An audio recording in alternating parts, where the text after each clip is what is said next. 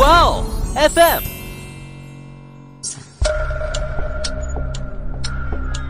事件众说纷纭，案情扑朔迷离。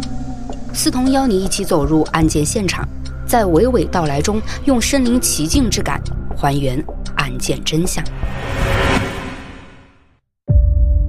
在梦里呢，吴瑞云是满脸泪水的看着陈桂梅，并且一直说自己好冷。不过你说到微量血迹的话，感觉也没多少血啊。但小朋友不是说血流了一地吗？这描述是有点夸张了吧？有好几次，他半夜醒来，都能清晰的听到自己屋外的走廊上有一个女人在哭泣。这妥妥的人为吧？可陈桂梅她整这些是想干嘛呀？大家好，欢迎收听《爱因斯坦》，我是思彤，我是某某。哎呀，听我这个说话的声音啊，估计大家就能听出来，我重感冒，嗓子有点哑。上个星期录完节目之后呢，就哑的说话已经是变音了。今天刚好呢是有一点点好转啊，希望听友们不要介意啊。嗯，好，那还是回到我们今天要讲的案件上。这个案件呢是发生在三十多年前的台湾。而这起案件是被两个四五岁的小孩说出的一句话给引出来的，也就因为小朋友们说的那番话呀，是让警方迅速成立了专案组对案件进行调查，同时呢，还吸引来了各大媒体争相去报道这个案件。嗯，四五岁的小朋友能说个啥呀？呃，我呢在这儿就先不去提啊。哦，又留个悬念。哎，是的。但这起案件还不仅仅只是小朋友们说的话引起了各种关注，是在案件查到后面吧，发展方向啊竟然越来越离奇了，甚至还出现了各种反转。那我就不再铺悬念了啊，直接进入案件时间。时间回到一九八八年十月五号。这天一大早，台北市古亭区警察分局里就冲进来一名中年女人。这个女人呢，背着一个包，神情非常焦急。她一进到警局，就抓着警员大声哭喊起来，说自己可怜的女儿被杀了。而中年女人明显有些情绪崩溃，她进了警局就只是反复哭喊着这么一句话，到最后啊，中年女人还直接跌坐在了地上。警员看到中年女人的状态这么差呢，就想着，哎，先扶她到这个椅子上面去休息，等她冷静下来之后呢，就再问更详细的情况。结果警员才扶起这个中年女人，女人呢就像是喘过来一口气似的，紧紧拽住了警员的手臂，并把自己经历的事情告诉给了警员。中年女人说自己叫陈桂梅，四十一岁。而自己口中提到的被杀害了的女儿是二十四岁的吴瑞云。杀害吴瑞云的凶手呢？据陈桂梅说啊，她有十足的证据能证明这个凶手不是别人，就是跟自己女儿结婚五年的女婿姚正元。那听到这儿啊，大家都会明白，这种证据只会对案情进展有两个引导。一个是证据确凿，警方直接出警逮捕女婿姚正元；第二个呢，就是证据不足，警方重新调查查明真凶。嗯，不应该是这种展开吗？是这种展开没什么问题啊，但报案人陈桂梅口中说的那个能证明女婿是凶手的证据，反倒是让这起案件变得更加扑朔迷离起来。甚至在极短的时间里，就让这个案件啊轰动了整个台湾。那这个证据到底是什么呢？当警员询问陈桂梅的时候，她并没有回话，而是从背着的包里拿出来了一个黑色袋子。当时警员的第一个反应是啊，难不成袋子里装的是凶器吗？可等陈桂梅打开袋子之后，警员却迷惑了。因为袋子里装着的竟然是一台小型录音机，这录音机会是什么证据呢？警员正准备询问陈桂梅这台录音机和她女儿被杀有什么关联的时候，却看到陈桂梅按下了录音机的播放按钮，顿时啊，两个孩子稚嫩的声音就从录音机里传了出来。那天晚上，爸爸把妈妈的头拿下来。就没有看到妈妈了。妈妈的脚也被爸爸拿下来了，和一些肚子里的东西。爸爸还说，别人问着妈妈去哪了，要说妈妈和别的男生一起走了。录音机里孩子的声音奶声奶气，充满了童真，但话里的内容却惊悚无比，这让听到音频的警员脊背发凉，甚至办公室里的其他警员啊也被录音机里的内容给吸引过来了。这之后，陈桂梅呢就对这段录音进行了解释，她说里面说话的两个孩子是她五岁的外孙和四岁的外孙女。而两个孩子提到的爸爸妈妈就是姚正元和吴瑞云。这根据录音的内容，也就是说，两个四五岁的孩子是亲眼看见了爸爸杀了妈妈，然后还分尸了。嗯，单独听录音内容的话，确实就是这样的。但这里也就涉及到一个问题啊，两个孩子说的话到底是不是真的呢？那警员们后续就对这段录音进行了分析判断。他们认为两个孩子才四五岁，那这么小的年纪，好像不太可能就凭空能编出杀人分尸的情节。嗯，这大概率呢，还是两个孩子有看到了什么才会去做这样的描述。有道理。于是警员们呢就认为这段录音里的内容，它的真实性啊还是比较高的。那也就是说，陈桂梅的这通报案很可能是一起重大的杀妻分尸案。警局这边就再次安排警员对陈桂梅做了进一步询问，想要了解整个案件的来龙去脉。而在陈桂梅心中，这起悲剧的源头就要从女儿吴瑞云和姚正元两人的婚姻开始说起。根据陈桂梅的描述呢，自己的女儿吴瑞云从小就乖巧懂事，长得呢也十分漂亮。陈桂梅一直都觉得，凭借女儿的样貌，将来呢一定能找个乘龙快婿。但让他怎么都想不到的是，女儿却在十九岁那年带回来了家境普通、相貌平平的姚正元。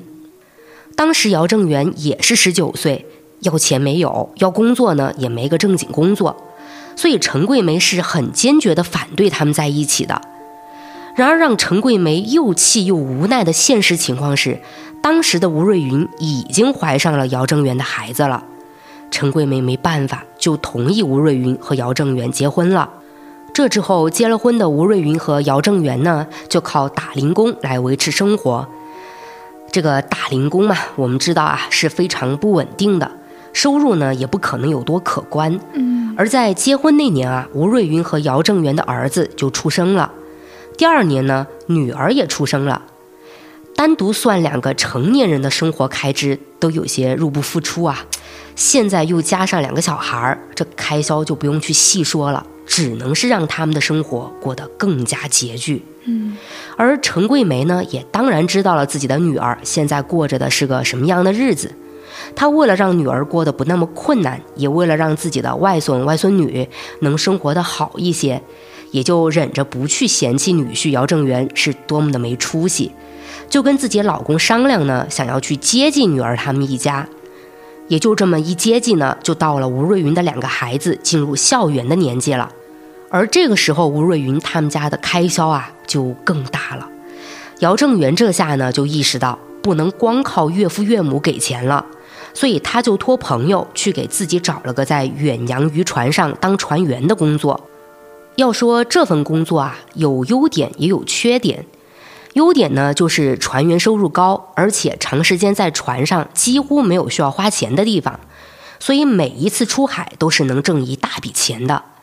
那缺点呢，就是船员们会长时间待在船上，这个时间呢，少说也要半年多，所以船员们一方面要忍受枯燥的海上生活，一方面呢，也要忍受长时间不能回家的痛苦。因此，当时啊，船员工作虽然工资高，但刚结婚的男人大多数呢，都还是不愿意去找这个船员工作的。可姚正元为了养家糊口嘛，就还是把钱放在了第一位。于是呢，姚正元就开始了时常不回家的出海工作，而妻子吴瑞云就负责在家里照顾两个孩子。就这样，姚正元出海几次之后呢，他们家里的经济情况啊，确实就宽裕了许多。但也因为姚正元出海时间很长，夫妻俩呢就聚少离多的，他们之间的感情啊也慢慢变淡了，以至于后来只要姚正元出海回来，他和吴瑞云就总会因为生活中的琐碎事情发生争吵，甚至啊还会长时间的冷战。而陈桂梅面对这小两口的频繁吵架呢？虽然说他一直是看不上这个姚正元的，也一直觉得姚正元和女儿的吵架，绝大多数问题都出在姚正元身上。但陈桂梅考虑到外孙和外孙女都这么大了，也就还是希望女儿能和姚正元把日子过下去。嗯，老一辈的观念都是这样，就是再过不下去的婚姻啊，只要有了孩子，就能将就着过一天算一天。哎，没错。所以啊，在一九八八年的七月十三号，也就是姚正元又一次出海回到台北的第二天，陈桂梅呢就专门准备了一大桌丰盛的饭菜，打算为女婿姚正元接风洗尘，顺便呢就想着自己把这个晚饭的氛围营造的好一点，一家人的关系呢也能得到好转。可实际结果却让陈桂梅失望了。因为当天来他家里吃饭的呢，竟然只有女婿姚正元一个人。陈桂梅就给女儿打去电话，问他怎么没带着两个孩子过来。而原本早就沟通好要过来吃饭的吴瑞云，却推脱说呢，自己已经帮两个孩子准备好晚餐了，他们就不过来吃饭了。陈桂梅听出吴瑞云话里的别扭劲儿，也就立刻明白过来，这小两口啊，八成又是吵架了。那这天之后呢？陈桂梅原本以为小两口之间的矛盾会很快解开，可没想到两天后啊，也就是七月十五号，陈桂梅接到了女儿吴瑞云打来的一通电话。这电话刚接听，吴瑞云就直接开口对陈桂梅说要借两千台币的买菜钱。陈桂梅当时就很疑惑了：这姚正元不是刚刚出海回来吗？按理说啊，他回来之后是带着一笔很可观的薪资的，那为什么女儿吴瑞云还会这么突然的管自己借钱呢？难道是吴瑞云和姚正元两人吵架之后，姚正元就不拿钱出来了吗？陈桂梅越想啊，就越觉得有这种可能，心里的火是一下子就起来了。而原本就被陈桂梅各种瞧不上的姚正元，是让她更加不满了。但眼下呢，陈桂梅还是先帮助女儿要紧，她也就跟吴瑞云约好当天几点到家里来拿钱。可令陈桂梅感到奇怪的是，女儿并没有在约定时间来家里拿这笔钱，而都到了晚上了，女儿吴瑞云还是没有过来。陈桂梅又寻思了一下，难不成是小两口和好了？女儿早些时候给自己打电话要钱，不过是在跟姚正元赌气吗？陈桂梅这么想着，也就没把吴瑞云的这通电话放在心上。可令她怎么也想不到的是，这通电话竟然是她和女儿的最后一次联系。七月十六号，也就是吴瑞云向陈桂梅借钱却没有来拿的第二天，陈桂梅呢是接到了女婿姚正元的电话。姚正元在电话里说呢，他们已经搬家了。从原本位于青年公园克南街的国光租屋搬到了桃园居住，因为新的住所还没有安装这个电话，所以这段时间呢就不能联系陈桂梅了。等过段时间啊，电话安装好了再和陈桂梅联系。可陈桂梅听到这话，心里就纳闷了。她想到在姚正元出海回来前吧，吴瑞云是三天两头就带着自己的外孙外孙女来家里吃饭。而那个时候，吴瑞云是从来没有说过要搬家之类的计划。怎么现在姚正元才出海回来四天，这夫妻俩就搬家了呢？未免就有些太仓促了吧？嗯。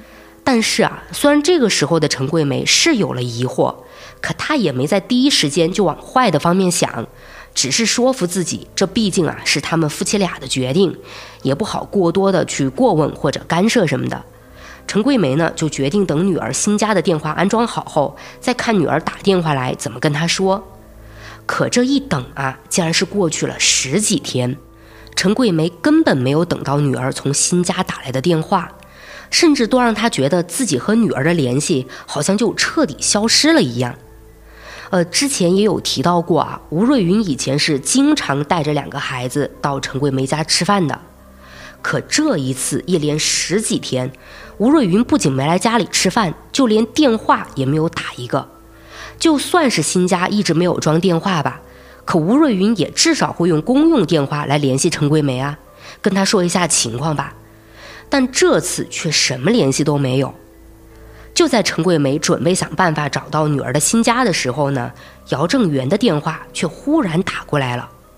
他告诉陈桂梅，新家的电话安装好了，但这个时候啊，陈桂梅哪管什么电话呀？她直接让姚正元把电话交给女儿吴瑞云。可在陈桂梅提出要让吴瑞云接电话的要求之后呢，电话那头的姚正元竟然沉默了。陈桂梅立刻意识到出事儿了，于是就在电话里质问姚正元自己的女儿去哪儿了。姚正元沉默很久之后，就用异常平静的语气说。自己在七月十六号那天和吴瑞云吵了一架，结果吴瑞云当天就离家出走了，一直到现在都没有回来。说完这些之后呢，姚正元又很快的补充说，他已经跟警方报了失踪，陈桂梅没必要再去报警。嗯，这话听着怎么这么可疑呢？当时陈桂梅啊也不相信姚正元的话，嗯，他就觉得电话里姚正元的语气这么平静是很古怪的。而更让陈桂梅觉得奇怪的是，就算吴瑞云和姚正元发生了矛盾，选择离家出走啊，那也不可能不联系他这个母亲。嗯，大部分人的第一反应就是回自己父母家嘛。对，所以你看啊，吴瑞云不仅没联系陈桂梅，也还没想着来陈桂梅这里住。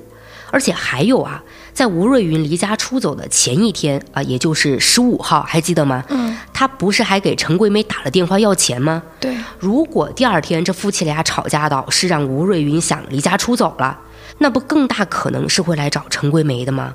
嗯，感觉得出来，就是吴瑞云和陈桂梅就这对母女的关系啊，还是很亲密的。嗯，可实际情况就是十六号这天到之后啊，都过去了十多天了。吴瑞云竟然从来没有想过联系陈桂梅，所以陈桂梅就开始质疑姚正元所说的吴瑞云是离家出走，还有姚正元说自己报过警这件事儿。于是呢，陈桂梅就去了趟警局，想去验证姚正元的话。而警局那边呢，也给出了答复，证实了姚正元确实有报过吴瑞云的离家出走。不过陈桂梅听到警方的回答，也没办法松口气。虽然是证实了姚正元没说谎啊，但女儿不就还是音讯全无吗？嗯，陈桂梅现在唯一能做的就是寄希望于女儿能联系自己，或者说呢，气消了她就回来了。嗯，就这样，陈桂梅怀着忐忑的心情开始了漫长的等待。她不仅长时间的守在电话前，也走遍了她觉得女儿可能会去的地方，但吴瑞云依旧没有丝毫消息。之后呢，是过去了两个多月。吴瑞云还是没有一点消息，警方那边查不到踪迹，亲朋好友也没人知道他的行踪。吴瑞云就好像是人间蒸发了一样。陈桂梅开始担心的整夜整夜的睡不着，冥冥中啊，她有了一丝不好的预感。陈桂梅回忆起，就在女儿失踪后，女婿姚正元竟然就搬家了，还有姚正元提到女儿的时候那么一个冷漠的态度啊。陈桂梅脑海中就产生了一个可怕的猜测，那就是女儿吴瑞云的失踪或许跟姚正元有关，而且女儿很可能已经不在人世了。而这个想法在一九八八年十月三号这天被印证了。这一天呢，陈桂梅又是准备了一桌好菜，她叫来了女婿姚正元以及两个孩子。当然啊，这次陈桂梅是有目的的。那在吃饭的时候呢，陈桂梅是借着姚正元去卫生间的时机，询问了五岁的外孙和四岁的外孙女：“你们的妈妈去哪儿了呀？”一开始两个孩子还说不知道，但在陈桂梅的追问下，两个孩子竟然回答说：“爸爸把妈妈的头拿下来了，然后妈妈就不见了。”哎，我的天！再听这句话，依然觉得很惊悚，特别还是两个四五岁的小朋友说的。对，当时陈桂梅听到这话呀，是直接被吓出了一身冷汗。孩子的童言童语在这个时候只叫人不寒而栗啊。等陈桂梅问出这些内容之后呢，姚正元是重新坐到了饭桌前。陈桂梅当时并没有立刻就质问姚正元，她是强压着心中的恐惧，不敢有一点情绪和行为上的变化，就怕打草惊蛇，让姚正元起戒心。而等陈桂梅送走了姚正元和两个孩子之后呢，她满脑子里都想着两个孩子说出的那句话。如果两个孩子说的是真的，她难以想象女儿到底遭受了什么。但要说啊，陈桂梅呢还是挺沉得住气的。她是为了再次确认两个孩子的话到底是不是临时编出来的，就在第二天又邀请了姚正元和两个孩子来家里吃饭。那在吃饭期间呢，陈桂梅是让丈夫把姚正元灌醉了，自己则是再次向两个孩子求证。没想到这次一问啊，竟然是得到了更加具体的描述。两个孩子说，爸爸妈妈发生了激烈的争吵，爸爸要妈妈下跪，然后还用皮带打妈妈，打完以后呢，就再也没有看到妈妈了。陈桂梅听完这番话之后啊，就完全确信姚正元是对吴瑞云下了毒手。也就这样，陈桂梅把两个孩子的话给完整的录了下来，然后在十月五号一早带着录音机来报了警。那根据陈桂梅的描述，这桩情节恶劣的杀妻分尸案，动机明确，脉络清晰，又有这个证人证词，接下来呢就应该是抓捕凶手了。于是警员们就立刻将这个案子上报给了警局领导，随后警方也就对嫌疑人姚正元展开了抓捕。也就在陈桂梅报警的第二天，在幼儿园门口准备接儿子女儿回家的姚正元呢，就被一拥而上的警察给逮捕了。逮捕他的罪名就是杀人分尸。嗯，这么听下来，姚正元的确像是凶手啊。但是哈，根据我们节目的调性，案件肯定不会这么简单吧？那肯定的。这个警方把姚正元逮捕之后呢，不就开始对他进行审讯了吗？嗯，原本警方是觉得这个案子没什么难度，姚正元呢也应该是很快就会认罪。可谁能想到，这场审讯反而是让这起杀人分尸案陷入了僵局。因为姚正元面对杀人分尸的指控是大喊冤枉，而警方给他听了孩子们的证词之后呢，姚正元竟然是一脸的惊恐和茫然。说自己完全不清楚孩子们为什么会这么说，警方呢就又从其他角度切入，去询问姚正元最后一次见到吴瑞云是什么时候。姚正元就说呢，他最后一次见到吴瑞云是七月十六号这天，吴瑞云是跟他提了离婚，但自己并没有同意，也就因为这件事情，他和吴瑞云大吵起来。架吵完之后呢，吴瑞云就在接近傍晚的时候离开了家。对于吴瑞云的离开，姚正元说，他因为知道吴瑞云是在孩子们开始读书之后啊，就去了一家电子厂上夜班，而这个夜班工作，吴瑞云都已经持续了半年多了，所以姚正元当时就以为啊，吴瑞云只不过是出门上班去了，结果他是没想到，吴瑞云竟然一离开就接连几天都没再回来，姚正元也在这个时候才意识到，吴瑞云或许是离家出走了。接着呢，姚正元又说，他出海回到台北之后，是开始做起了这个水电零工，同时呢，也兼职做计程车司机。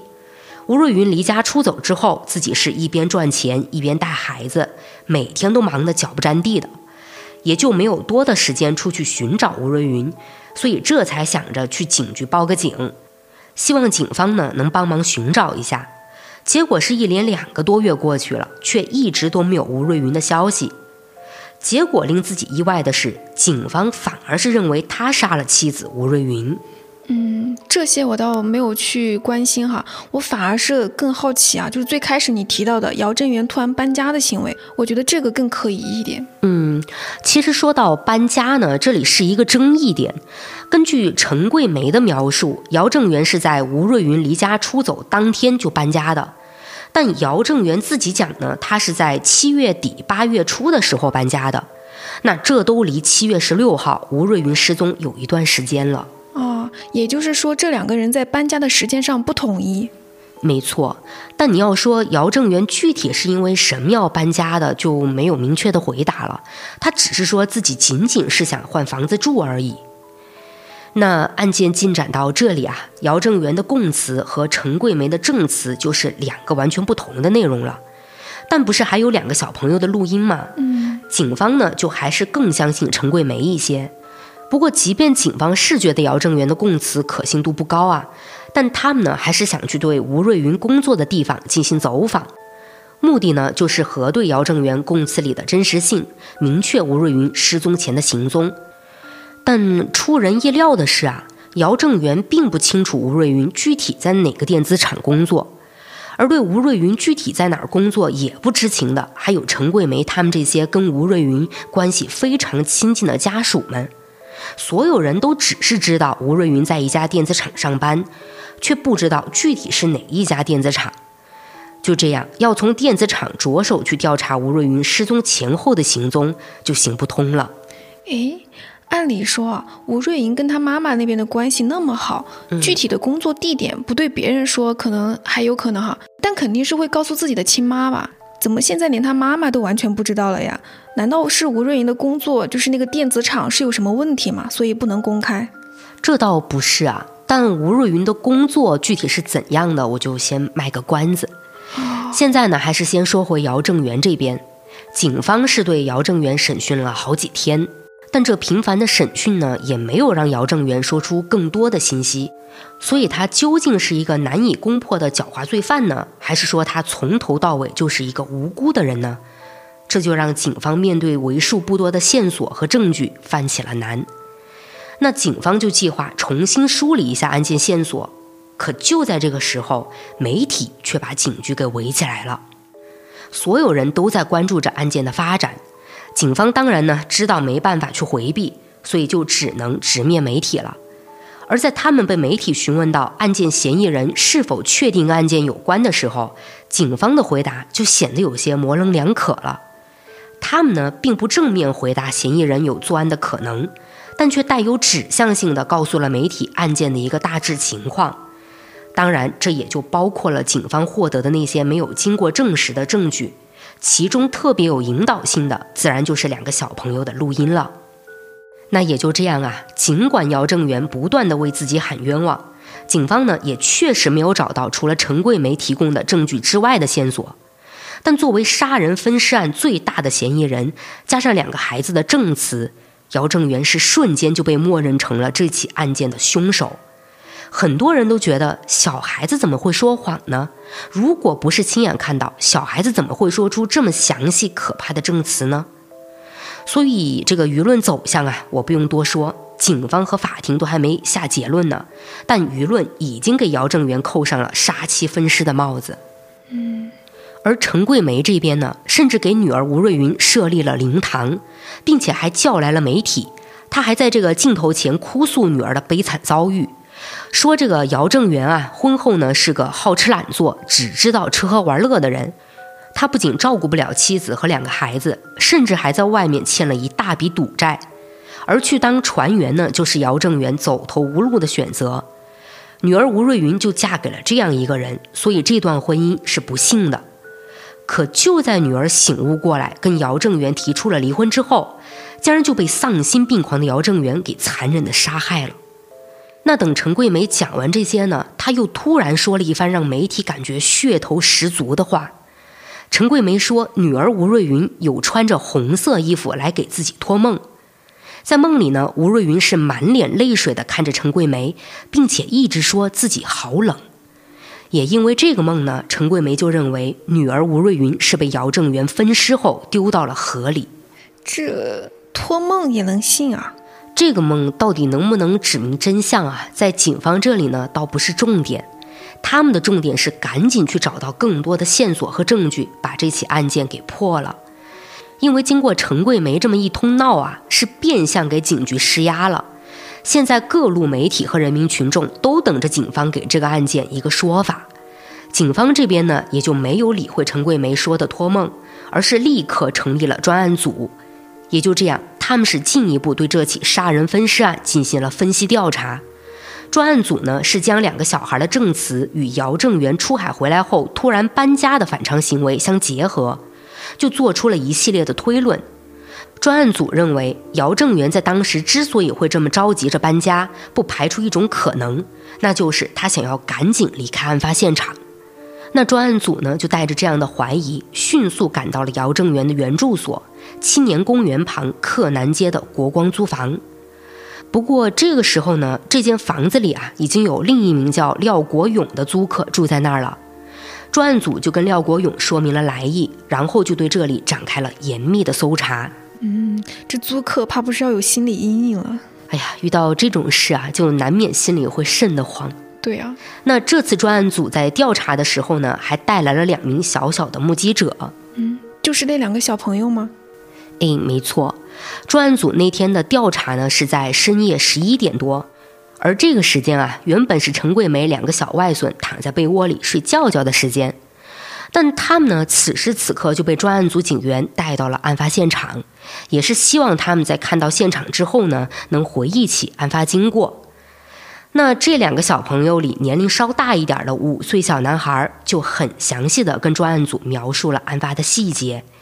比如说什么，爸爸拿着尖尖的刀刺向了妈妈，然后把妈妈的头还有手脚都拿了下来，血流了一地等等。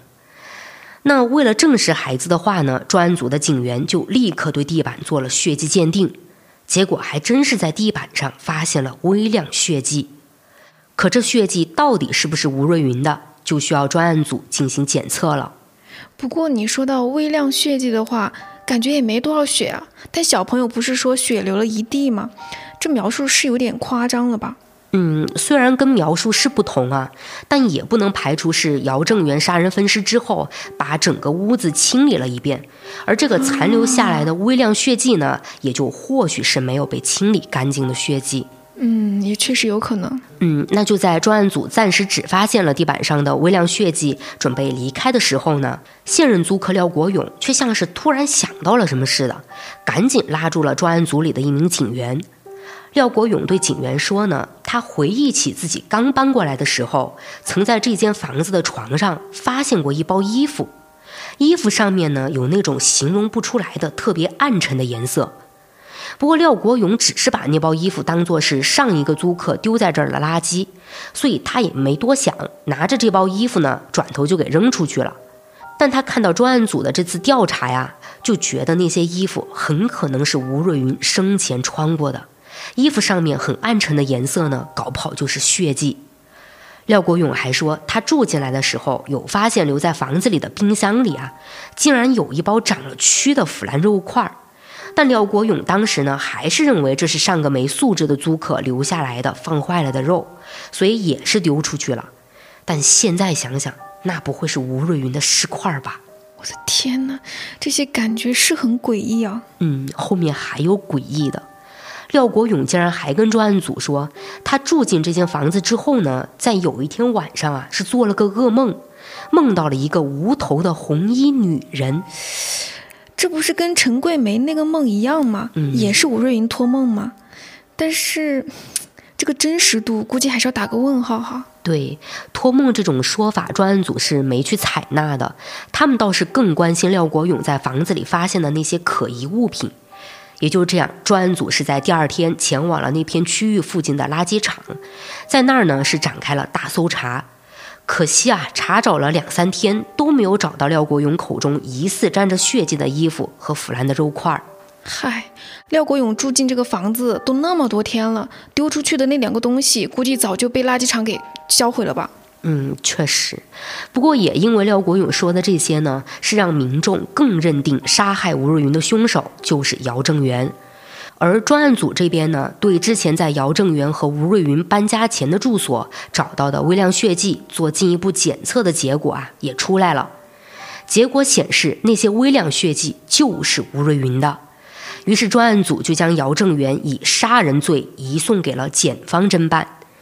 可到了这个时候，最关键的吴瑞云的尸体或者说尸块，依旧是没有被找到。那现在案件不是移交给了检方了吗？检方在查看了专案组提交的案件资料之后呢，就决定转变一下调查方向。他们想去试着找到吴瑞云的尸体。那检方这边是怎么做的呢？他们没有拿出什么高精尖的侦测设备，也没有什么很复杂的线索倒推，而是派出了调查员再一次去跟姚正元的两个孩子交流。检方呢是想挖掘出这两个孩子更深层的记忆。嗯，他们是不是觉得小朋友既然都目睹了杀人和分尸的情景，就不排除他们也有可能看到过姚正元有抛尸的行为？只是小朋友太小了嘛，所以就没有回想起来。嗯，可能检方是有这样一个推测吧。但不管怎么说呢，他们跟小朋友交流之后呢，还真的有了收获。而提供有用线索的还是那个五岁小男孩。他说呢，自己想起来，爸爸是有开着一辆灰色的车，载着他和妹妹去到了一个地方。当时他和妹妹在车里，而爸爸下了车。小男孩说自己和妹妹并不知道停车的地方是哪里，但能记得的是，那是一个有草和有马的地方。检方的调查人员就根据小男孩提到的有草有马这两点呢，立刻就找到了一个特别符合的地方。那就是姚正元他们最开始住的公寓附近的跑马场，可在这个时候，却有人站出来质疑了。质疑的点是呢，提供证词的都是这么小的小孩儿，小孩儿的记忆和说出的那些话，真的就完全可靠吗？你说不可靠吧？但四五岁的孩子也不会无缘无故的就说出什么“爸爸拿下妈妈的头”这种话来吧？我感觉也还是不能把小朋友说的话就全部否认了。嗯，说实话啊，当时调查员也是很矛盾的。他们其实也怀疑过孩子证词里的真实性，但毕竟除了这两个孩子啊是跟嫌疑人姚正元住在一起，能提供一些比较有用的信息外呢，就没有其他人能给出线索了。所以调查员也只能将孩子提供的信息作为线索。他们呢就在这之后带着姚正元和他的两个孩子去了那个跑马场。也就根据小男孩能回忆起的大概位置，开始了努力的挖掘。也就在调查员他们进行挖掘工作的时候呢，听到风声的各大媒体以及周围的居民啊，全都聚集了过来。一群人围着挖掘现场，都期待着能有一个结果。可调查员他们挖呀挖，挖呀挖，一直挖到了晚上。别说尸体了，就连半根骨头或者说是肉块啊，都没有挖到。这个结果是让媒体有些失望的，而民众呢，不过就是看个热闹，知道这起案件是结不了案了。嗯，可面对毫无结果的挖掘，检方的调查员却有了新的推测。既然他们在小孩提供的地点没有找到吴瑞云的尸体，那就不能排除小孩的证词里有虚构成分，因此也就不能百分之百确定吴瑞云是不是真的死亡。更准确的说法呢，就是不能认定姚正元杀害了吴瑞云。但如果姚正元没有杀害吴瑞云，那吴瑞云能消失到哪儿去呢？就在调查员陷入死胡同的时候，这起案件竟然是突然一下的迎来了一百八十度大反转。前面呢有说过，媒体是非常关注这起案件的。那也就在媒体对这个案件的持续报道上呢，竟然是接连出现了数名知情人，而这些知情人提供的线索，竟然是让这个杀人分尸案变得格外的荒诞起来。嗯，为啥还荒诞了呀？具体是这样一个发展走向啊。先来说这些知情人到底是什么身份？他们呢，全是吴瑞云的朋友。那在这些知情人里，至少有五人以上啊，是跟调查员讲说是在官方公布的这个命案发生时间之后呢，他们仍然跟吴瑞云有过联系，甚至其中一个知情人还提到，他在九月份的时候都还见过吴瑞云本人。嗯，这后面啊，调查员甚至都还接到过一通自称是吴瑞云的女人打来的电话。这个自称是吴瑞云的女人呢，在电话里说，她现在在南部的一座城市，自己并没有被老公分尸，请警方别再调查了。可等调查员要求打电话的这个女人出面作证的时候呢，电话那头却突然就没声了，并且还将电话迅速挂断了。这通电话让调查员不敢去确定打来的人是否就是真正的吴瑞云。嗯，也有可能是恶作剧电话。没错。不过那些说是吴瑞云朋友的人提供的线索啊，却让调查员伤透了脑筋。调查员是各种走访、排查、分析、推断，但就这么接连几天过去了，他们仍然没找到什么实质性的证据来证明吴瑞云到底是失踪还是被谋杀。那也就更不用说能去证明被羁押中的姚正元是不是杀妻凶手了。调查员面对这样一个毫无线索的调查方向，思来想去呢，就决定将调查重点重新落在姚正元两个孩子提供的证词上。这一次，他们是对孩子提供的证词提出了质疑。如果两个四五岁的孩子真的有看到他们描述里讲的那些恐怖至极的画面，那他们会一点心理阴影和情绪变化都没有吗？确实哈，就按照常理来讲，如果父母之间有打斗什么的，小朋友肯定能感受到气氛不对，是会哭闹的。嗯，就更不用说什么亲眼看到自己的爸爸拿刀去砍妈妈，他们再小也还是会感到害怕的吧。这一点呢，调查员是认为啊，在正常情况下，小孩子还是会有被吓到的可能。对你让他们重新回忆，甚至还要一字一句的去描述出那个画面啊，其实对于小朋友来说，那就是重新走进那段可怕的场景。小朋友应该是会抗拒的，甚至呢还会因为恐惧而选择逃避回答。但看看姚正元的两个孩子，不管是从录音里的讲述，还是他们回答检察官的询问，说话的语气啊，都显得很自然、很轻松。调查员就把他们的观点跟检察官进行了交流。这次呢，检察官听取了这个观点，于是检察官呢就重新叫来了姚正元的两个孩子。啊，当然啊，在案发后呢，这两个孩子大部分时间都是跟陈桂梅在一起的，所以两个孩子不管是接受警方的询问，还是检方的询问，陈桂梅呢都有在场。而这次检察官在询问两个小朋友的时候呢，就刻意观察了一下孩子们和陈桂梅之间的互动。这下呀，倒是被他抓住了一个非常不起眼的小细节。那就是每当自己提问完问题的时候，回答问题的孩子都会先看一眼陈桂梅。那检察官呢，也就明白陈桂梅在这个房间里待着，自己就绝对从小朋友嘴中问不出真相。于是呢，他就让陈桂梅在门外等，自己呢就和两个小孩子独处。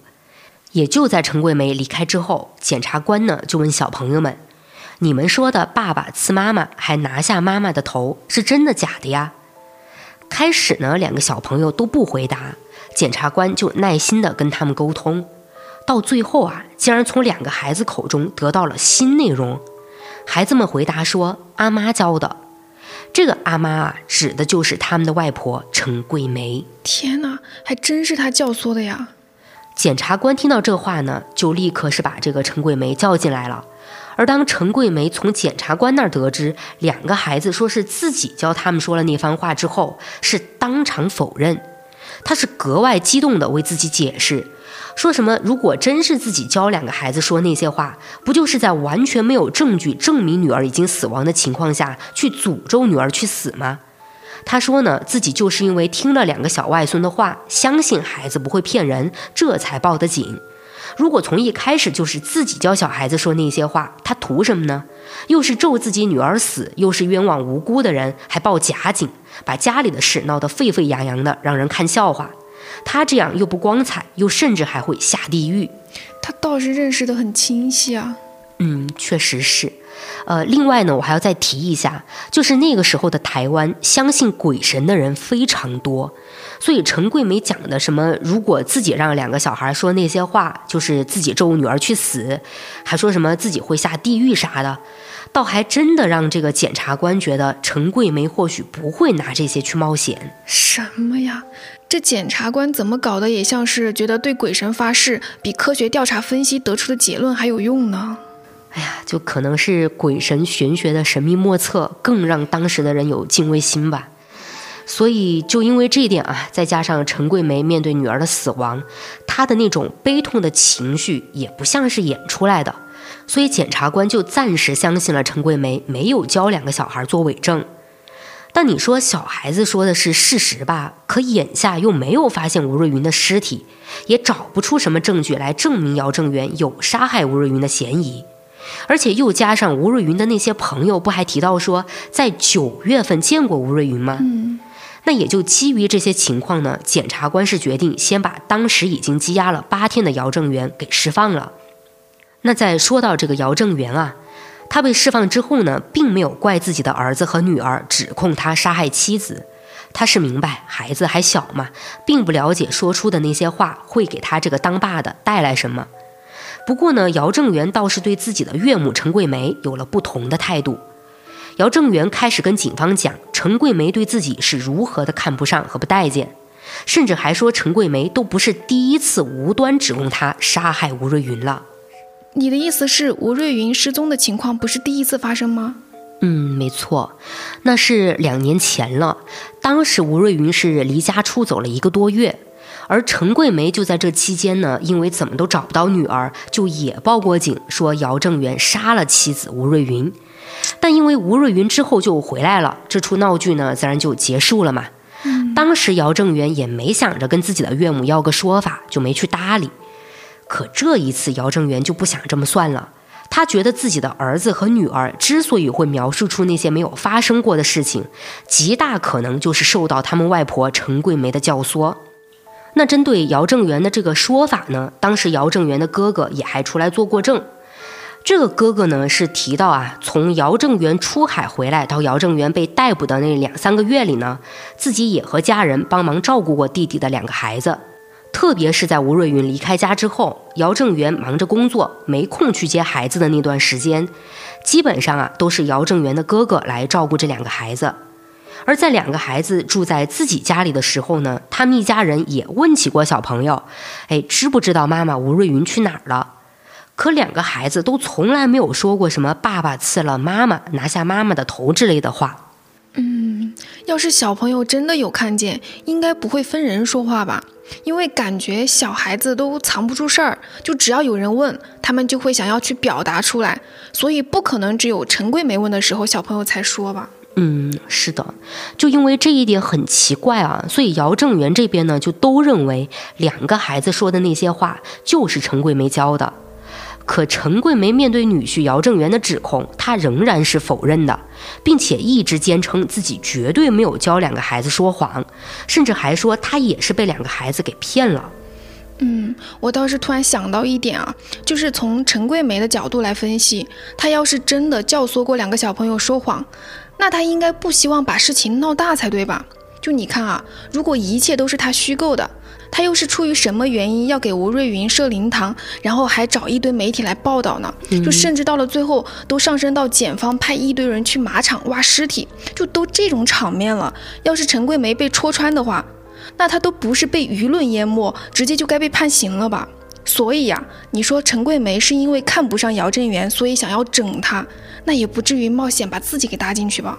嗯，说实话啊，真的去深入分析呢，就会发现陈桂梅没有这么做的必要。对，这真的就是把她自己的后半辈子都搭进去了。嗯，但现在就有一个疑点啊，那如果陈桂梅没有教孩子们说那些话，那两个小孩为什么跟检察官单独在一起的时候会说是陈桂梅教他们说的呢？呃，这，所以啊。调查方向不就又回到要搞清楚小孩子说的话到底是不是真的了吗？哎，这次就没有了啊！检方的调查员和专案组呢，到最后是直接将小朋友的证词移出了线索栏儿，也就是不让小朋友的说辞去干扰他们的调查主线。现在他们想要破解的是吴瑞云到底是死是活，只有找到了这个人，嗯，或者说呢是找到了这个人的尸体，那也就能通过后续尸检来分析判断到底跟姚正元有没有关系。而找到了活人啊，那就更好说了嘛，直接问清楚他失踪的原因，再来看看里面涉不涉及到什么犯罪事件。嗯，也对。嗯，但是啊，虽然调查主线是明确了，可吴瑞云到底是死亡还是活着，却一直都没有结论。他的尸体和行踪是始终都没有被发现的。专案组当时就纳闷了：姚正元杀妻分尸案，当时可是被台湾的各大媒体都报道过啊。吴瑞云如果活着，那不管怎么样都应该能看到新闻吧？对呀。可他是出于什么原因不出面澄清呢？而且这个案件在调查的过程中，吴瑞云四岁的女儿还发生过一起车祸，当时情况都还有点危急，小女孩是住进了加护病房。而专案组呢，还借此机会让这个媒体啊，把吴瑞云女儿出车祸的消息给大肆报道出去了。他们呢是认为，作为母亲的吴瑞云，如果有看到新闻的话，那怎么都会来医院探望一下孩子吧。对呀，可实际情况却是，这个小女孩都出院了，吴瑞云竟然一次都没有出现过。就这样，吴瑞云这起案件转眼就过去了一年多，专案组和检方在吴瑞云的行踪上也一直没有任何发现，而吴瑞云呢，也从来没有联系过陈桂梅，所以这个时候的陈桂梅就更加确信女儿是遭遇了不测，而她呢，还是认为姚正元的嫌疑最大。但因为陈桂梅再也拿不出其他证据来证明自己的怀疑，所以也就只能等着调查结果了。但说实话啊，撇开陈桂梅可能教唆两个外孙做伪证之外呢，她对吴瑞云的担忧啊，那还是非常真诚的。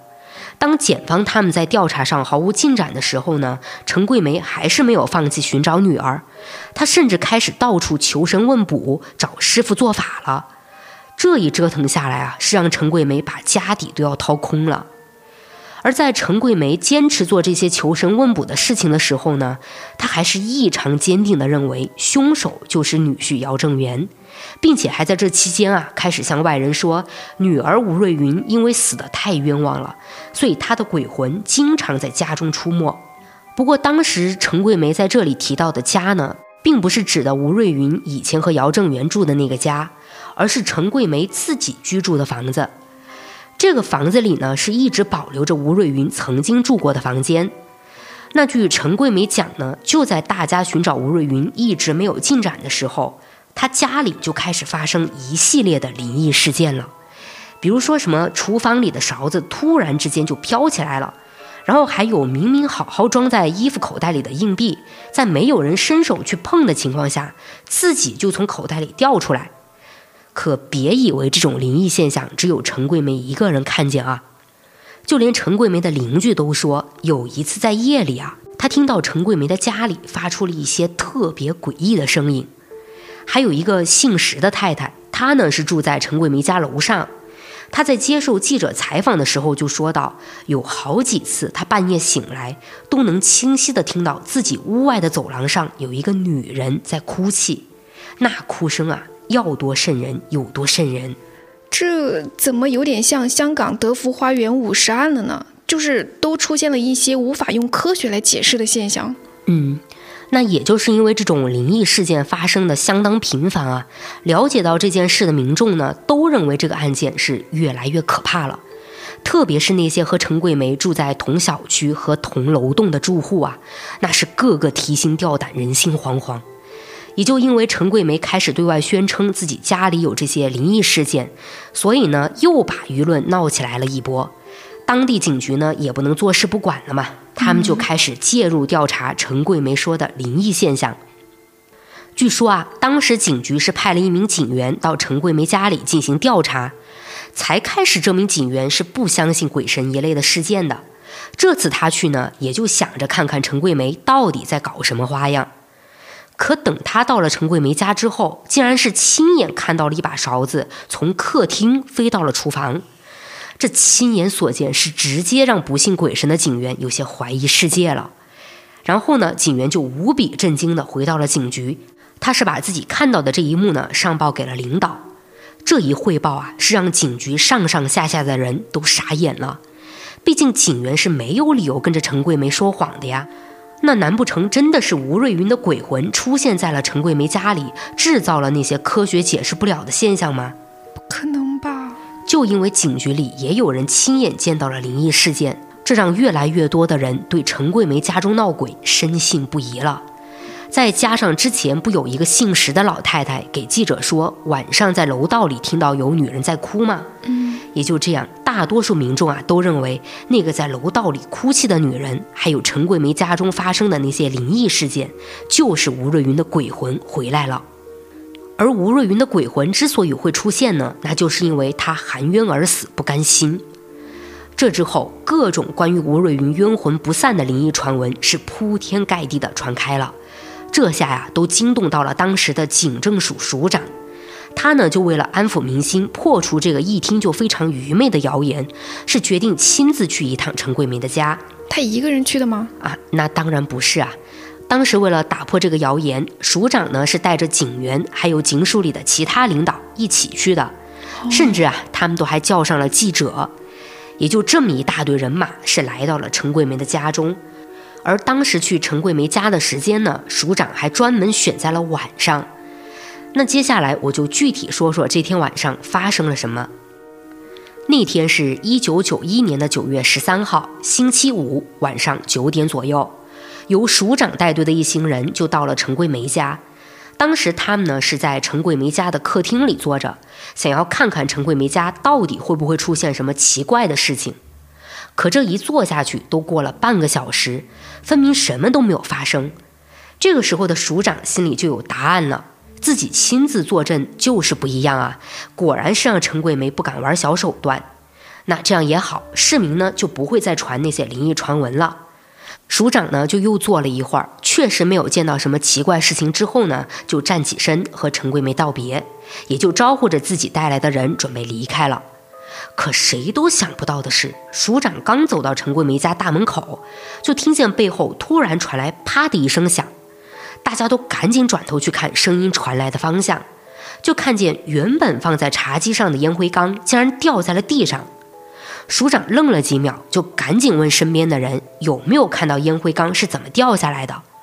结果所有人都说没看到。这下署长就意识到陈桂梅家里的灵异传闻，自己啊暂时是破除不了了。就这样，由警政署署长亲眼见证的陈桂梅家的灵异事件，是被当时在现场的媒体大肆报道了出去。这一下，越来越多的媒体开始跑到陈桂梅家里进行拍摄采访。但也就随着采访拍摄的人越来越多呢，就有记者发现陈桂梅家里的灵异现象不真实，舆论呢就又有了变化，开始有民众讨论这些灵异现象啊是人为的。嗯，他们是发现了什么造假的痕迹吗？嗯，陈桂梅他们家的这个客厅呢，除了大门啊，还有一个后门，而从这个后门进出的人，大多数都是陈桂梅的邻居或者亲友。但在记者采访的时候，他们就注意到啊，只要陈桂梅一接受采访，她家里呢就总会固定出现一批亲友。更巧合的是，每当陈桂梅的亲友找一些理由离开陈桂梅家之后呢，陈桂梅的家里就会出现那些灵异事件。这妥妥的人为吧？可陈桂梅她整这些是想干嘛呀？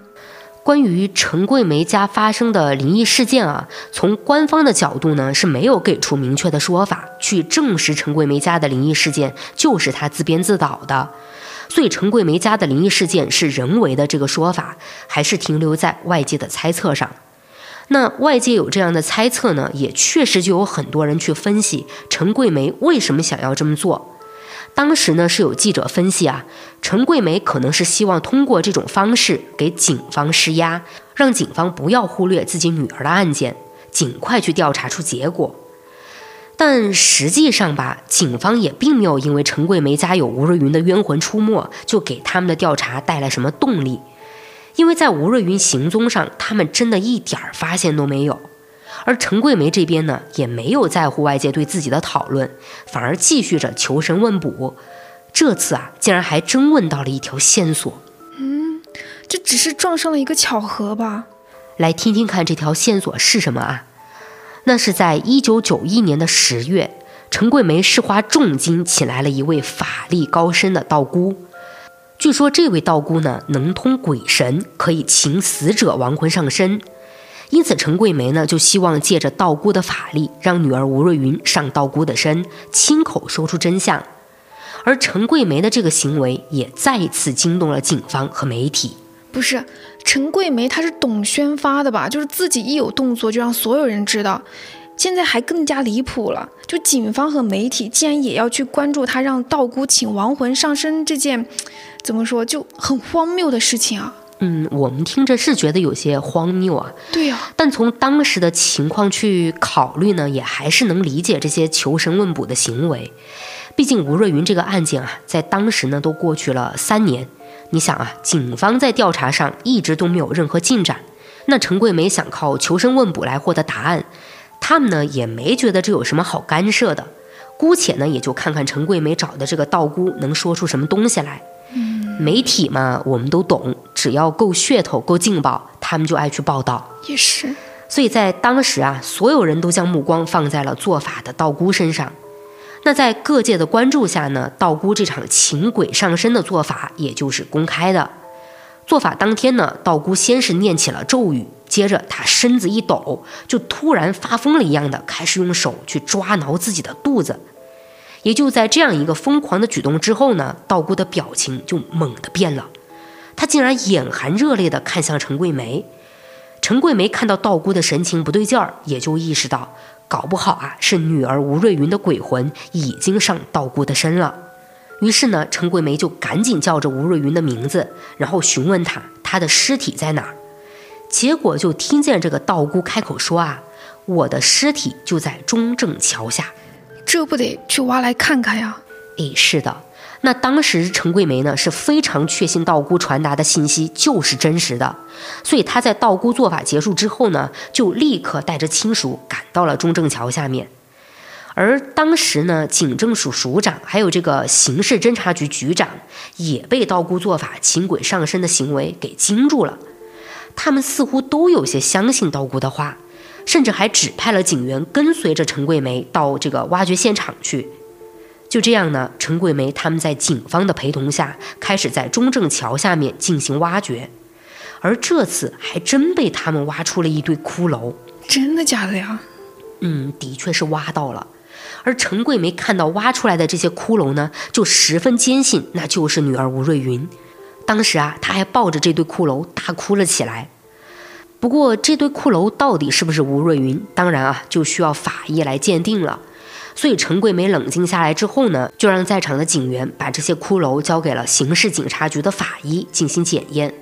几天过去了，鉴定结果呢就出来了。怎么说？那些骷髅啊根本就不是人类的，而是来自一头猪。这……但要说啊，警方还是对这堆猪骨啊有过推测。为什么好巧不巧的就能在道姑说出了所谓的埋尸地点之后，挖到这么一堆还比较完整的骷髅呢？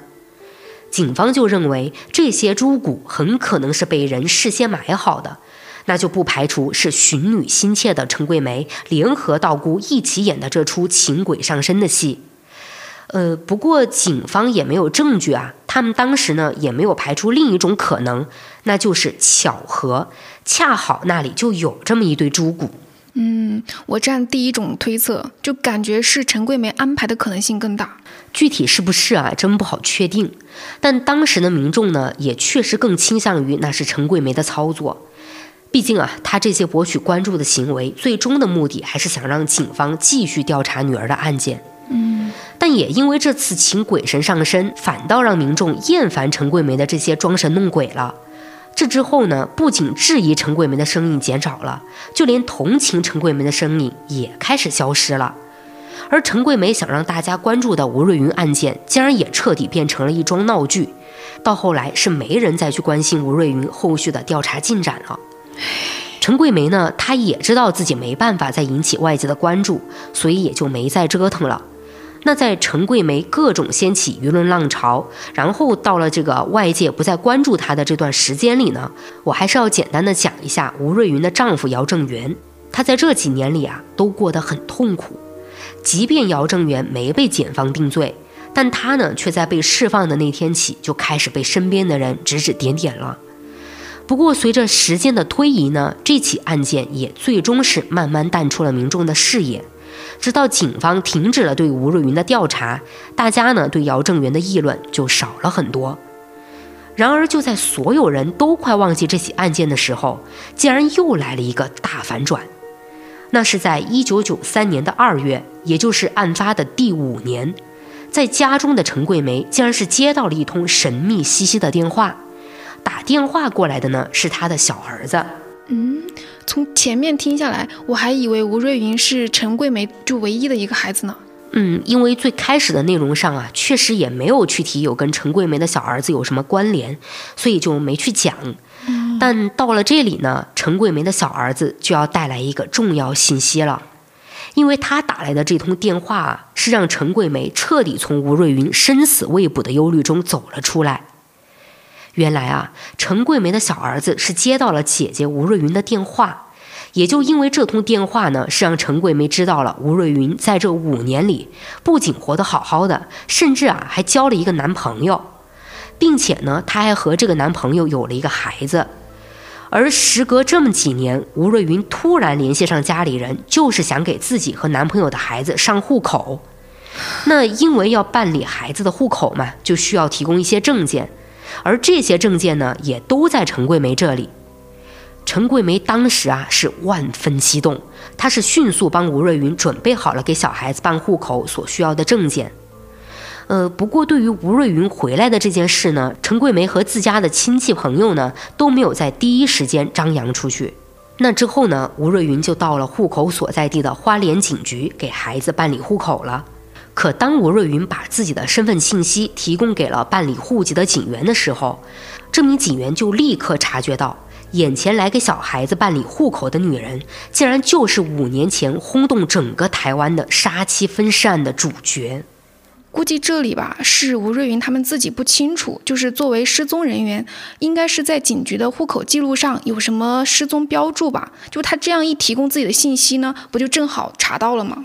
嗯，对，所以就因为这样一个上户口的操作啊，吴瑞云呢是彻底暴露了，警方呢也就对吴瑞云进行了询问调查。现在啊，大家最关心的问题就是，既然吴瑞云好好的活着，那为什么当年她被杀害分尸的案件在闹得那么大的时候，吴瑞云都不出面来平息舆论呢？就哪怕她确实跟丈夫姚正元啊，就说他们关系不好嘛，她不想出来替这个丈夫洗清嫌疑。那吴瑞云的女儿出车祸了，她怎么都还是躲着不出面呢？对啊，到后来，她母亲陈桂梅还做出了一系列博人眼球的事情，而她竟然还是任凭这些事情发展下去。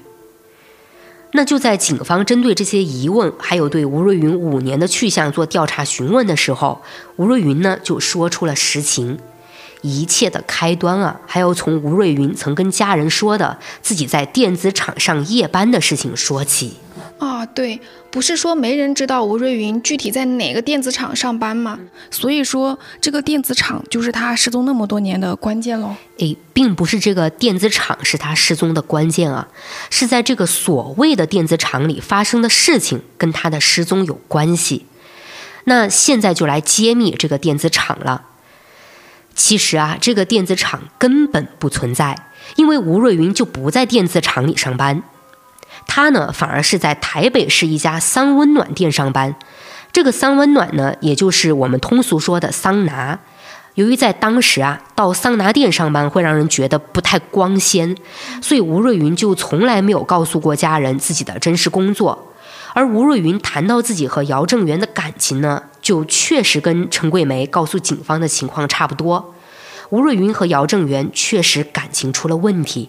他俩呢，因为常年聚少离多，感情已经淡了，在一起也就只有吵架。后来在一次姚正元为期半年的出海工作里，吴瑞云就在桑拿店认识了一位姓杨的男人。他和这个男人反倒是有聊不完的话题，感觉呢就像是一见如故吧。也就这样，吴瑞云和这个杨先生就发展成了男女朋友关系。也就在渐渐亲密的关系中，吴瑞云是在杨先生这里再一次感受到了爱情的美好。于是呢，吴瑞云在终于等到姚正元出海回来之后，当天就立刻向他提出了离婚。但没想到姚正元说什么都不同意，于是他们两人呢就大吵了一架，随后便陷入了冷战。这也就是七月十三号，陈桂梅为姚正元接风洗尘那天，吴瑞云为什么没有带两个孩子过去吃饭的原因。等到了七月十四号，吴瑞云再次向姚正元提出离婚，姚正元依旧是不同意，两个人呢继续吵了一架。吴瑞云见姚正元铁了心的不肯离婚，就下了决心要为爱私奔了。于是，在第二天，也就是七月十五号，吴瑞云向陈桂梅打去了电话。她本来呢是想管陈桂梅借两千台币，然后和男朋友远走高飞。但也是很不凑巧啊，发生了一些事情，就把他去陈桂梅那儿拿钱的计划给耽误了。但即便没拿到这笔钱啊，也还是阻挡不了他和那位杨先生离开台北。于是，在七月十六号这天，吴瑞云他是再去和姚正元提出了离婚。当然啊，他们还是大吵了起来，甚至都动了手。吴瑞云呢，就趁此机会离开了家，去见了男朋友杨先生。两个人呢，也就在当天晚上离开了台北。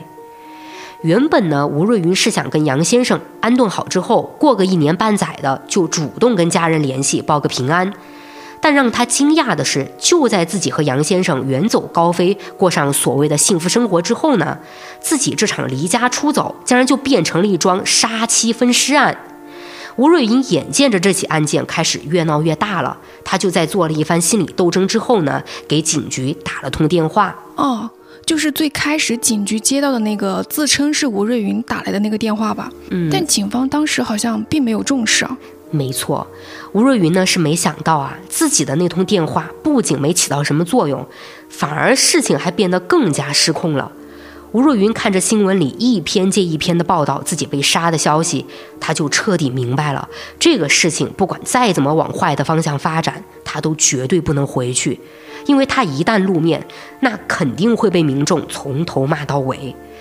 不过对于吴瑞云来说呢，被人骂还不是他最担心的，他最担心的反而是让杨先生知道自己的真实情况后，会和他彻底分开。原来啊，在吴瑞云和杨先生开始交往的时候呢，他是刻意隐瞒了自己的真实情况，不仅把自己结婚和有孩子的情况给隐瞒了，甚至连真实名字都没有告诉给杨先生。他跟杨先生在一起的时候呢，是用着刘瑞莲这个姓名。那吴瑞云为了不让自己的谎言被拆穿，所以他即便知道有关自己的命案被传得沸沸扬扬的，他仍然不愿意出面澄清。吴瑞云这是被爱情冲昏了头脑吗？啊，也就差不多了吧。吴瑞云甚至在接受媒体采访的时候，还很直接的说啊，为了爱情，他甘愿被自己的妈妈说成是冤魂。后来报纸呢，还拿这句话做了个大标题，这个标题是“吴瑞云为了爱情宁愿做鬼”。那也有记者问吴瑞云有没有为自己的行为感到后悔，他回答说呢，不后悔。所以那个时候，大众都认为，如果吴瑞云不是为了给自己和男友的孩子办这个户口，那她这一辈子都不可能出现。也就这样，吴瑞云这个案件是彻底真相大白了。但作为吴瑞云丈夫的姚正元呢，对于这个真相是相当愤怒的。他最终是以妨碍家庭罪起诉了吴瑞云，而对于自己的岳母陈桂梅，姚正元是以诬告罪将她告上了法庭。你别说啊，我现在甚至都在想，就是陈桂梅这五年里，真的只是在吴瑞云给小孩办户口的那个时候才取得联系的吗？就会不会是在吴瑞云的案件彻底没有什么动静之后，他就跟吴瑞云有过联系啊？嗯，这一点当然值得质疑啊。其实，在当时也有记者去做过猜测，他们呢也为了获得一个答案，是再次去了陈桂梅的家。但那个时候，陈桂梅已经不住那儿了。是陈桂梅的邻居说的，说因为之前有很多记者不分昼夜的过来采访，是彻底打扰到了陈桂梅的正常生活，所以陈桂梅这才搬的家。那记者们呢，也没有说就这样放弃采访陈桂梅，反倒是通过各种渠道打听到了陈桂梅的新住处。这下呀，媒体又围过去了。但这次陈桂梅面对采访呢，态度就很坚决了。她拒绝了所有媒体，并表示呢自己不想再去提这件事儿了。那这么一来，陈桂梅和吴瑞云就到底是什么时候有联系的，就完全无法确定喽。嗯，是的。不过，就算吴瑞云有提前联系过母亲陈桂梅啊，应该也不会太早。最起码呢，也得是在陈桂梅让道姑做法寻找吴瑞云尸骨之后。而这一观点啊，是得到了法院的认可的。呃，那之前不是还有讲这个姚正元以诬告罪把陈桂梅告上法庭吗？嗯，法官呢却并不认为陈桂梅是凭借主观意识去故意诬陷姚正元的，而对于陈桂梅涉嫌教唆两个外孙指控女婿行凶，也都是建立在他真的认为女儿吴瑞云遇害的基础上，所以最终呢，陈桂梅被指控诬告女婿姚正元的罪名不成立。那吴瑞云那边呢，又是什么情况呀？哦，吴瑞云啊，虽然刚才我有说他以妨碍家庭罪被告上了法庭，但判决结果具体是怎么样的，我并没有查到。不过能知道的是，吴瑞云的谎言是被拆穿了，她的男朋友杨先生知道了一切。呃，那么案件到了这里呢，这起跨了五年又不断反转的悬案就结束了。嗯，不过听完啊，我还是有一个疑问，就是两个小孩的证词到最后也没有什么说法嘛，就到底是不是陈桂梅教的呀？呃，还真没有一个明确的说法。但是呢，我补充一个小细节吧，大家可能就会对陈桂梅到底有没有教唆小朋友说那些话有一个判断。就当时检察官单独跟小朋友们在一个屋子里之后，不是听到小朋友们说是阿妈教的吗？嗯，其实后来有些记者是感到了疑惑，就哪怕小朋友的证词是陈桂梅教的，但一个五岁的小朋友真的能记住那么详细的分尸过程吗？所以是有记者去询问过小朋友，问他们那些拿下头啊、把手脚和肚子里的东西装进袋子里之类的话，是不是都是阿妈教的？而那个五岁的小男孩是说了这么一番话，他说自己是有看到过爸爸在家里杀鸡，爸爸杀鸡的时候呢，就是先砍掉鸡的脑袋，然后是手和脚。啊，这个地方其实手和脚啊，就是指的鸡的翅膀和两只脚。明白。接着呢，呃，小男孩又说说看到他爸爸把鸡肚子里的东西给挖了出来。哦，也就是说，分尸细节可能是这个孩子发散思维后自己编出来的一个情景，对吧？嗯，不排除这个可能吧。所以，针对这个小朋友的回答，就在当时呢，引出了一个很具争议的话题，那就是小孩子到底会不会撒谎？后来询问过两个小朋友的检察官是参与了这起案件的纪录片拍摄。那在纪录片里呢，他就表示，小朋友当时提到的所谓阿妈教的，很可能不是说陈桂梅一字一句教的他们。这个检察官还专门研究分析了两个小朋友为什么会对陈桂梅说出爸爸刺了妈妈，还把妈妈的头拿下来这种分尸过程如此详细的话。检察官是认为呢，这些话呀，很可能不是孩子们主动撒谎说出来的，而是陈桂梅在询问他们妈妈去哪儿的过程中，带上了一些言语引导。或许，呃，是这个陈桂梅问了他们啊，爸爸平时有没有对妈妈做过什么呀？爸爸平时在家里都做了什么呀？就这种类似的话作为引导。小朋友们呢，就自然而然的把爸爸在家里的一些行为和爸爸对妈妈做过什么给联系在一起了。嗯，如果这种推测是正确的话，那在吴瑞云离开家之前，他和姚振元不就刚好爆发过一次激烈的争吵吗？哦，对，而且还说是动手打了架的。嗯，那就有可能是孩子们看到了爸爸和妈妈打架，然后就把打架里的一些动作和爸爸平时做的一些，就让小朋友觉得很可怕的行为，就联系在了一起。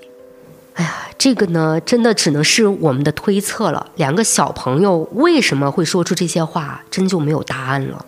哎，感觉这个案件留了好多没有解开的谜题啊！啊，我尽力找资料了啊，真的解不开。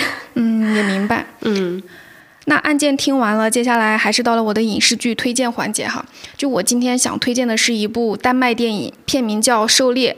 就这部电影也跟谎言有关，讲述了一个小女孩因为一句报复性的谎言，让一位性格温和的老师就背负上了性侵女童的罪名。就哪怕是到了最后，小女孩说出了真相，但这位老师遭受的恶意却并没有结束，就是非常强烈推荐大家去看一看。嗯。那好，今天呢，我就和某某聊到这儿了。欢迎大家点击订阅、收藏呀，也欢迎大家多多评论互动哦。我们下期再见，拜拜，拜拜。